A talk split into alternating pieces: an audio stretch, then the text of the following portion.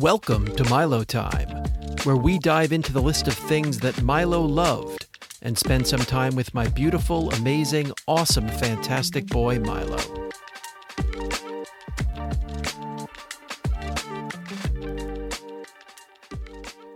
Welcome back to another episode of Milo Time. Daryl Kessler and Lisa Cohen here. Hello. Hey, Lisa, how are we today?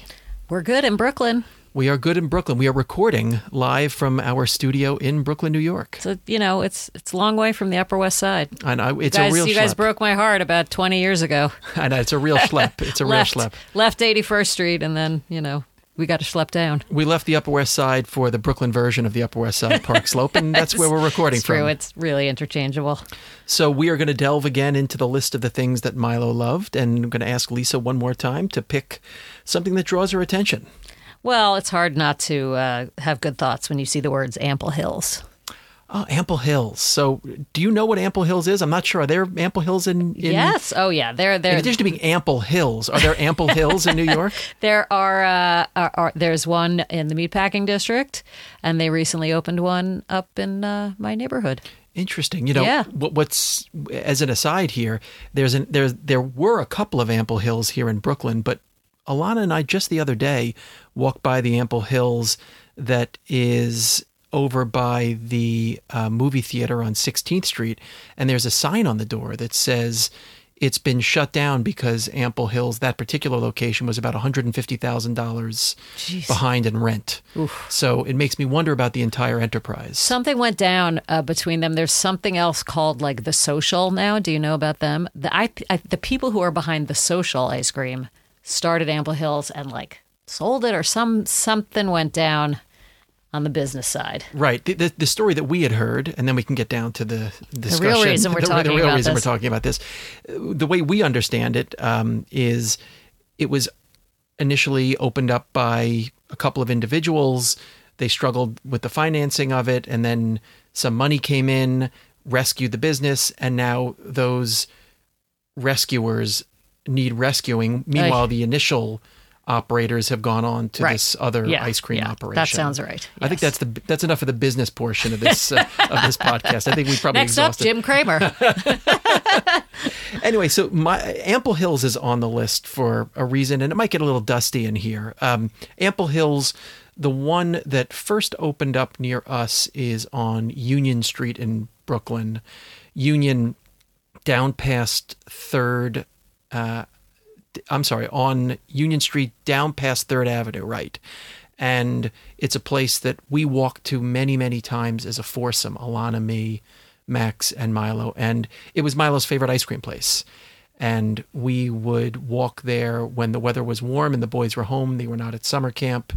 Um, or if they were back from summer camp, we would walk there three, four nights a week. And those walks to Ample Hills were just wonderful family time. The boys were young. I can still picture it if I close my eyes. It was before the days when the kids were focused on their phones and we could really have their attention. Uh, one of Milo's signature moves would he would he would always insist on bringing a football with us when we walked there and while we were walking we would throw the football back and forth and it was real quality meditative regular time as a foursome which was just wonderful. And i think back on those walks and how special they were and special not because there was any great wisdom being shared between kids and parents but because there was nothing like that going on at all. And it was just silly.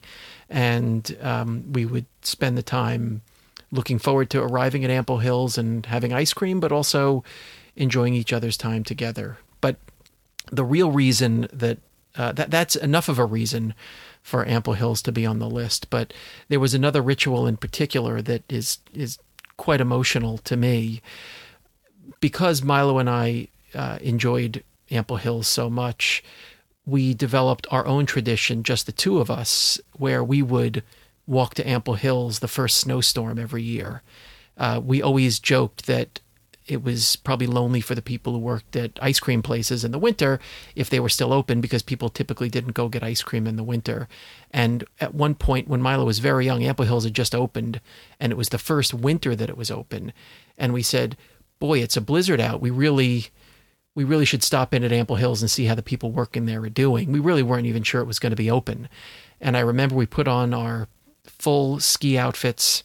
Of course, we brought a football and we uh, marched through six or eight inches of snow and it was still coming down. And at that time, Milo's legs were kind of short. they weren't, they didn't remain that way, but they were kind of short and it was tough sledding to get through the snow. But we laughed and joked the whole way and threw the football around. And because it was snowy, we were diving into snowbanks. And I remember we arrived covered in snow. And I remember very, very well the person working behind the counter saying, You're the first people we've seen in an hour. and we knew then that it was going to be a tradition that was going to remain. And I remember we said as we ate our ice cream sitting in the ice cream place, and by the way, nobody else came in while we were in there, we said, This has to be a regular tradition. Each year, the first meaningful snow, we have to go to Ample Hills. We'll treat it like it's altruism for the benefit of the people who work there, but it's just another excuse to eat ice cream, really. Of course, yeah. Um, I don't believe in omens and I'm not a, a, magical thinker. I do note that this year, our first winter, um, uh, fully winter without Milo, he did die in March. So last winter was a partial winter. We were in shock for the first part after Milo died. I consider this to be sort of the first full winter without Milo. Um, it hasn't really snowed yet. There ain't no snow. There ain't no snow, and we may may never snow in New York again. Um, but I do look forward with some emotion if it still does snow, even though it's mid February and there hasn't been any significant snow, because I know that I'll be thinking when it does that this is time that Milo and I should be walking to Ample Hills and would have been doing that in years past. Right. Right. Well, it's a it is a, an amazing decision that you made early on and continued continued on with. And you know, did it, you have? I mean, there must have been a winter here or there where it was sort of like this, where we really didn't get any snow. Did you just go, yeah, you know, this is enough? Exactly. So you know, the debate is always. You know when it's the first snow, but you don't know if there's going to be more snow the next week. It doesn't happen that often in New York anymore, where we have these huge snowstorms. There have been a couple in the last decade or so, but we would usually uh, treat snowstorm, the definition of snowstorm, fairly liberally. Right. We didn't want to miss out on a winter trip to Ample I was going to say, I mean, so at go. some point you got to go. Could we get a ruling on this? Like, is this going to count? Right. uh, and, and and we would we would again interpret liberally the definition of snowstorm, and if it would snow more than a dusting, we would use that as an excuse to head out to Ample Hills, pack the football, bring the football with us, which we did when we went to Ample Hills, and we went to a lot of places. We would pack a ball. That was part of a something that we just did, and we did with Milo all the time. We rarely went somewhere without a football. What was his uh, go-to flavor? Milo loved, like his mother, he loved chocolate, chocolate, chunk, chocolate, chocolate this, chocolate, chocolate the other thing. Um, the more chocolate, the better. Um, and there was never too much chocolate. We did have a another issue at Ample Hills that brought us together that um, goes to a bigger issue, and it's such a New York complaint. Not that it applies only in New York, but it's such a New Yorky kind of thing to complain about.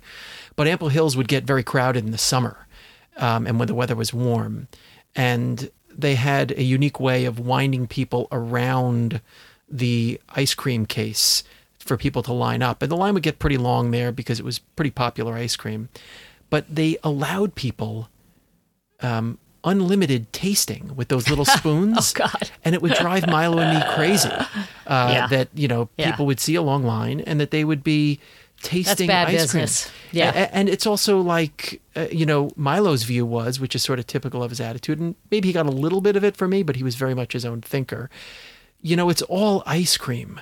Like, live a little bit. What's the worst that's going to happen true. here? If you choose an ice cream that's not ideal for you, Right. it's still ice cream. Right. And you probably don't need to wring your hands over whether you're going to have chocolate chocolate chunk or Yeah. chocolate chocolate chip Yeah. or chocolate chocolate the other thing or chocolate swirl this thing or That's that. true. or We've sort other. of been conditioned to think that like we should get to try everything before we make a decision. That's absolutely When it right. comes to ice cream and ice cream only, there's no other.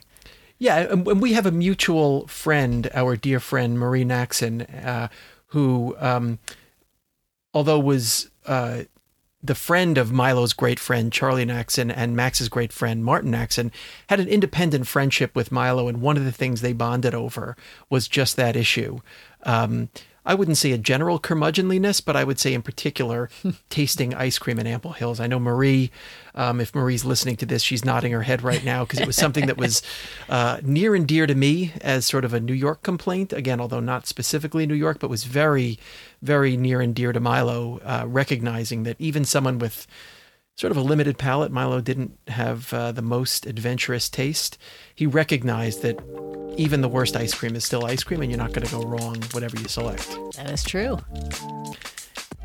Well, that's it for this episode of Milo Time. Join us again next time, and we'll discuss, among other things, that Milo loved. Thank you very much.